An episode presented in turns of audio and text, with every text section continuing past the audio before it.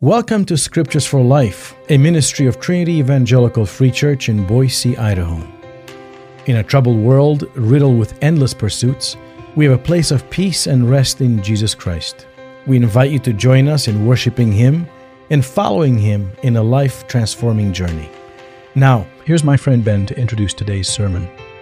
Good morning. Trinity Evangelical Free Church in Boise, Idaho welcomes you as we continue in our series Faith overcomes fear.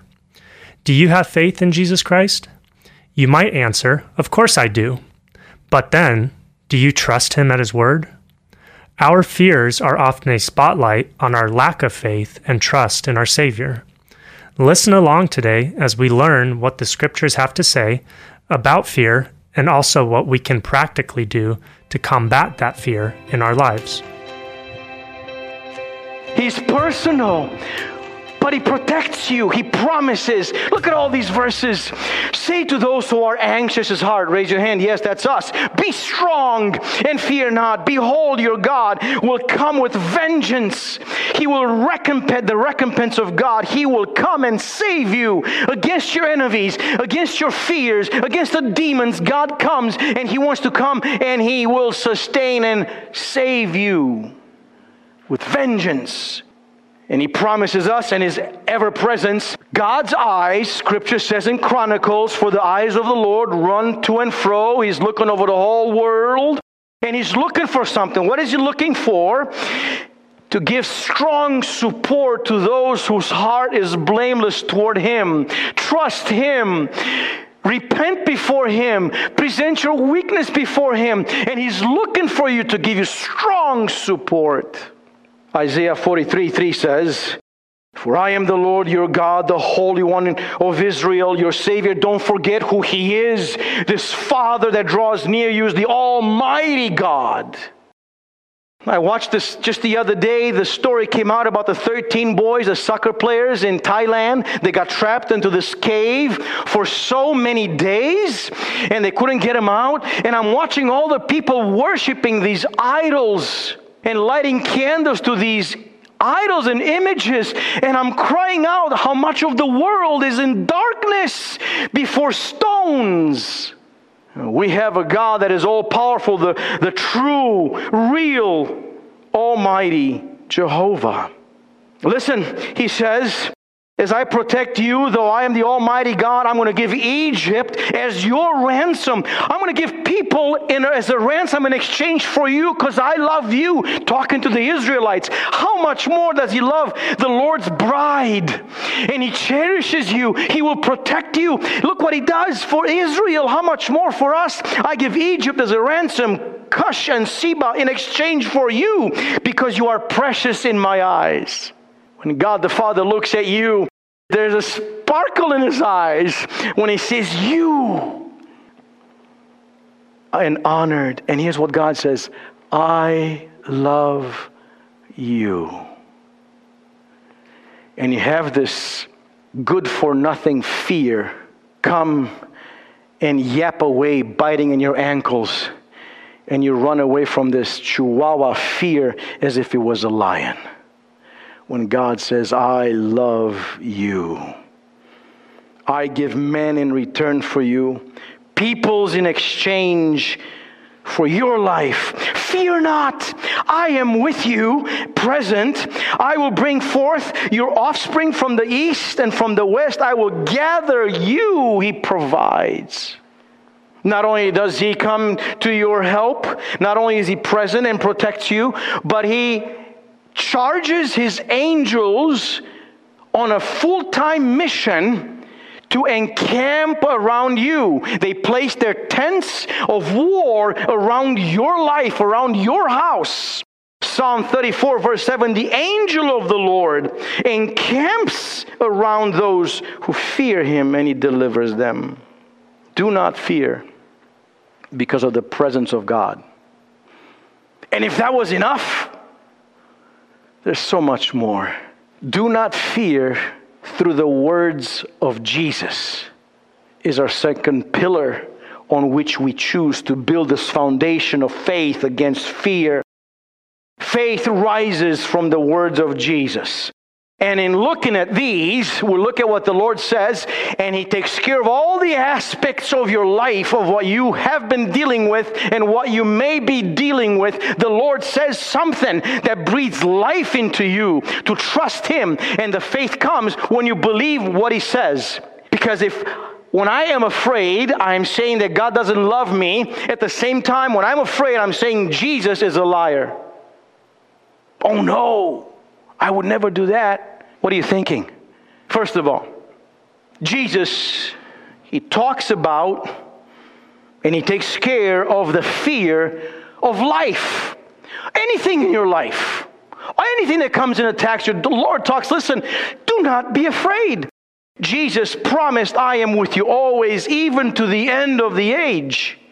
Like God promised Joshua, right? I commanded you, be strong, courageous, do not be frightened, do not be dismayed.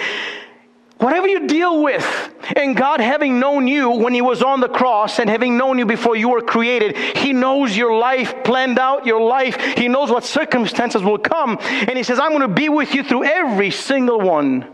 The Lord promised, do not fear what comes in life. Why? Because he's at our side. Look at Hebrews 13 5. Keep your life free from the love of money. Why is the love of money the root of all evil? Because money, when you love it, it wants to present itself as God.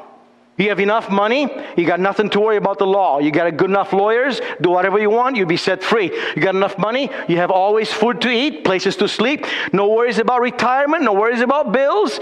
You got money, so money's all that you have that promises to replace what God can do. And that's why the Lord approaches this and attacks it. Keep yourself free from the love of money. Be content with what you have. It is not the things, it's the presence. It's the presence of the Lord that satisfies. And then he says, I will never leave you nor forsake you. Because money, it, it will be eaten by the moth and stolen by the thief.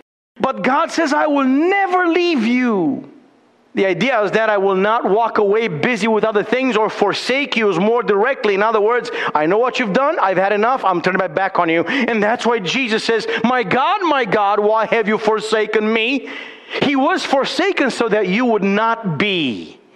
He took all that weight, all that judgment. And God says, I will never forsake you.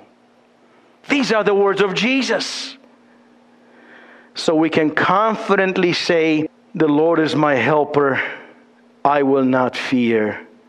What can man do to me? The Lord gives us the words of life when it deals to life, to defeat fear in life. Well, let's talk about poverty. You guys fear poverty. If you were honest, would you raise your hand and say that you fear poverty? Yeah. We all have that place under the bridge, don't we? We're thinking about that tent, the Walmart plan. Get the tent and go live on the beach. Does God care about where you're going to live? Well, look at what David says. In his time, thousands of years ago, but with eternal power, I have been young and now I'm old. Yet I have not seen the righteous forsaken or his children begging for bread. We see all these people that are homeless, and you wonder how they got there. Who are they? And I've talked to them, and with every single one of them, I'm trying to understand this verse. Has God failed this guy? And you hear all about, yeah, I've accepted Jesus a hundred times at Pacific Garden Mission and all of these different stories. And yeah, I grew up in. But none of the people that I've met so far, and I've met so many that are homeless, would have come across to me saying, I walk with the Lord. And like Job, God took everything. I've never seen that. God will use homelessness to bring people on their knees and repentance to come before the Lord. David promises all of my life. God has never forsaken them or their children. And that's why Jesus says, Don't be anxious about your life. What should I not be anxious about? Don't be anxious about what you're going to eat or drink, about your body, what you're going to put on. Isn't life more than food and all these things you're running about? Talks about the birds, and he says, Are you not of more value than them. Yes, the Gentiles run after these things, But the Father knows that you need them all. The Gentiles don't know that God cares, so they want to grab and provide and not share because they think they're going to lose it all. They don't know the Father cares. Jesus promises we have nothing to fear when it comes to even poverty. You know, pastors live on that edge at sometimes because if you think in a secular fleshly kind of thing, you depend on the church. And many pastors have compromised what they preach, how they preach, so they won't lose their job, right? To maintain the budget and hold it. Oh, the Lord knows how many times He asked me to stand and give it all away because He is my provider, He is your provider. Not to compromise, not to please, be faithful. Be blameless in his sight. You have nothing to fear. Oh, yes, Jesus talks about the fear of death, the words of Christ. The Word of God talks about the fear of death, that He Himself has defeated fear, Hebrews 2.14. Since therefore the children share in flesh and blood, He Himself, Jesus, likewise partook of the same things, that through death He might destroy the one who has the power of death, that is the devil, and deliver all those who through fear of death were subject to lifelong slavery, slaves to fear of death Jesus says, I am life, eternal life, and I hold the keys of hell and Hades. And that's why we could say, like Paul, for me to live is Christ and to die is gain. If I am to live in the flesh, that means the fruitful labor for me. Yet I shall choose I, what I shall choose, I cannot tell. I'm hard pressed between the two. My desire is to depart and be with Christ, for that is far better. Do not fear. If you have Christ, your death is not death, is a passage to final salvation, redemption, and eternity. Nothing to fear. I'm going to skip to some practical steps. If we overcome and we believe what Jesus tells us about eternal life and salvation from death through death, why should we fear all these petty things that we call worldly needs? They have no value. Here's six things that you must not do, and seven that you must. I'm going to just run through them. Today, as you fear what's going to happen tomorrow, here's what you must not do. First of all, do not despair. Do not be dismayed. Don't sink in this abyss of the worst possible outcomes. Like the Israelites, oh, it would have been better in Egypt. We're going to die in the desert. What do we do now? We want to die. Do not despair. Say in the name of Jesus, heart, stop. Call upon the name of Jesus and stop your fear right there. No explanation. Just say no in the name of Jesus. I'm not going to despair. Second, do not question and blame God. All right? Like Job's wife. Oh, go ahead and, and blame, you know, uh, blaspheme God and curse God and die already. Why are you going through all these struggles? Do not question and blame God. In other words, do not question as if, why me? Why now? You don't love me. It's okay to ask, Lord, what are we dealing with? Not the questioning that doubts God. Do not question and blame God like the Israelites. Here's the Red Sea. There is uh, the Pharaoh coming. We see the dust getting closer. It's your fault, Moses. It's God's fault. Why do we leave Egypt? Pickles were much better. Why? Don't question and don't blame God. Third, don't start vibrating and bouncing off the walls looking for solutions. I'm going to do this, I'm going to call there. I'll go from this card to that card. I'm going to call this. No, no, no, stop that. That's not the time. Now it's time for faith in battle against fear. Do not start looking for a thousand solutions. Like Nebuchadnezzar, when he was told that this is it, you will go into, into, into the wilderness for seven seasons. He's losing his mind. I'm going to lose all that I've got. What do I do? Or Pharaoh, after the Israelites are gone, he lost his workforce and I let them go. What am I going to do? He gets the army to go for a swim. Chariots don't swim that good. Don't try to come up with your own solutions. Fourth, don't compromise your faith. Don't compromise your walk with the Lord in trying to find solutions. Well, you know what? It's better to ask forgiveness than permission. So I'm going to cheat this time. I'm going to, I'm to lie this time just so I can get out and say, Lord, forgive me. I did that. Do not compromise in finding sinful solutions. When Saul lo- lost the presence of the Lord, and he was not getting any leadership and guidance in battle. No prophet would talk to him. What did he do? He went to the witch. I'm going to find out. I know I shouldn't. I'm the one that cast him out. God told him cast him out. I'm going to find one witch. I'm going to ask her what to do.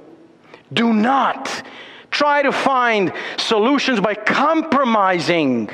Stand like those three in front of the furnace and say, even if we will not be delivered, we will not bow. Fifth, do not give up on God. We start with it's my wife's fault, my son's fault, my friend's fault. It's my, it's my fault. No, it's God's fault. I'm done with God. I'm going to walk away. That's exactly what the enemy, Satan, and fear wants to get from you ultimately.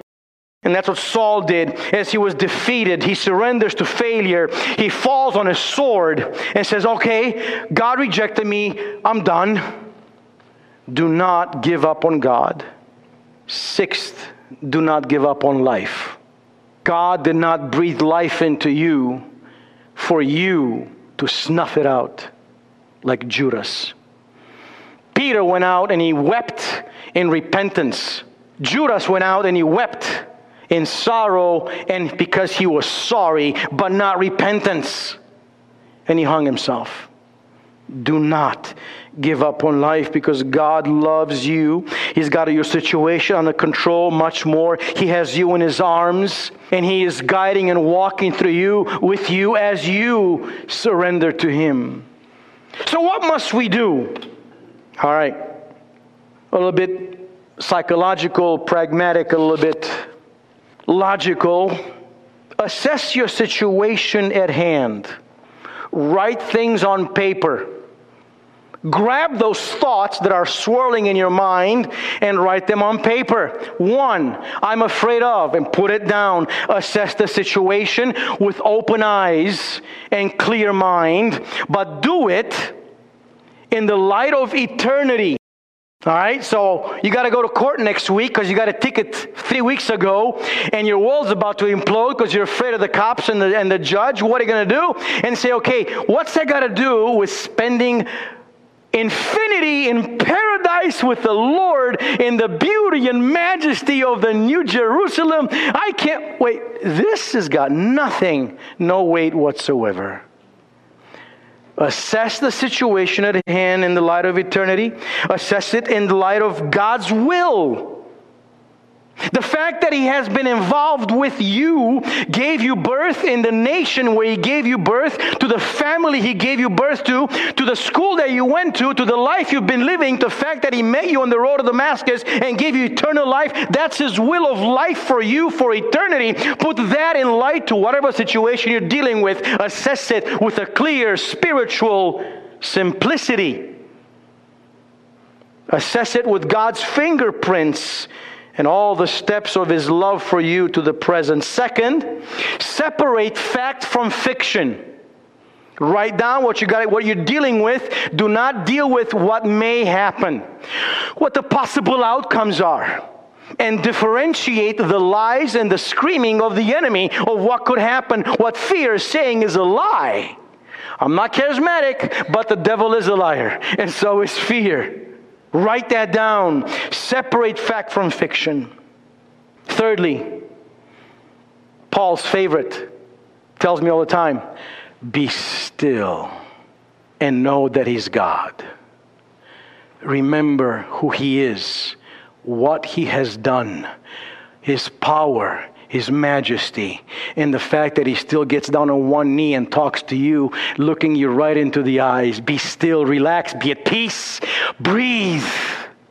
Don't listen to your fear. Be still and know that He's God. Fourth, pray. Pray. Specifically, especially, out loud in your room, in your closet, in your car, pray. Say, Father, here's what I'm dealing with. I've been feeling this here for quite a while. I don't want to go, but if I go, Lord, I, Lord, I'm going to die. And God says, Great, come on up. What are you afraid of? Pray. Fifthly, if you're still taking water and you can't bail it out enough, increase your scripture reading. Be in the book, read the Psalms, read Gospel of John, read Ephesians, read Philippians, read, read all of these epistles that breathe life of how you should live. Colossians. Increase your spiritual intake. The more fear comes to you, the more read the Bible. I guarantee you, fear is going to stop talking because he doesn't want you to read the Bible. It's an adverse effect from the enemy. So when he comes, oh, you're here again? Let me read some more Psalms. Sixthly, godly counsel. You need to nurture, you need to surround yourself with godly people that can speak to you from the Lord through the word, that can encourage you. Do you have godly counsel? Do you have godly men and women that you can talk to and share these things? Stop being so American. I'm fine, you're fine, let's move on. I won't share. Open your heart to godly people and tell them how you feel and speak it out because the enemy doesn't want you to open your mouth as you fellowship in prayer to receive encouragement. Godly people that won't tell you, don't worry, everything will be okay. No, those that open scripture and say, here's what it says in Psalm 20 how God is with you. 23, He is your shepherd. 37, do not be dismayed. No, He's God. Walk with Him. Godly counsel. And lastly, wait on the Lord. Don't try to just find a solution so you can put it to bed. Wait on the Lord. Because even through your circumstance of fear, the Lord is working on your life. He's molding you, He's shaping you, He's slicing away that fat, He's strengthening away those muscles. It is good for you to be under God's furnace because He's got the control of that temperature. Wait on the Lord. Don't pull that pie out of the oven before it's time because it's no good. Stay there until the Lord redeems and takes you out. Feed your faith Said someone, and all your fears will start starve to death. Someone else said, Fear knocks at the door. Faith answered, and no one was there. Faith in Jesus. This relationship. And when you come out at the end of the struggle, you find that you will say, Now I know that you are the Lord Almighty God. And you know what's going to happen then? You won't be able to keep quiet and telling people what God has done in your life. That's what David says. I will cry out among the congregation of all the things you've done in your redemption in my life. When you come out of this, Satan would have failed because fear has not paralyzed or killed you off. You know the Lord God who is present, who provides, who protects, who is personal, to take care of anything in this life, anything in eternity, anything even through death. As we just heard, fear can be one of the greatest weapons the enemy uses against believers. However, through the work of the Holy Spirit, that same fear can expose areas of weakness in our faith, and the Spirit can increase our trust as we believe in the power and promises of Jesus Christ. Let us pray. Lord Jesus, we have believed in you for the salvation of our eternal souls. Please increase our faith through the power of your Holy Spirit so that we may also trust in you day by day. Amen. Thank you for listening to Scriptures for Life a ministry of Trinity Evangelical Free Church in Boise, Idaho. For more information about our church, visit us online at trinityefcboise.org or by phone 208 322 8801. Our church is located at 1777 North Allumbaugh Street in Boise. We'd love for you to join us for Sunday worship at 11 a.m. Join us next week at this time as we go through and apply God's Word on Scriptures for Life.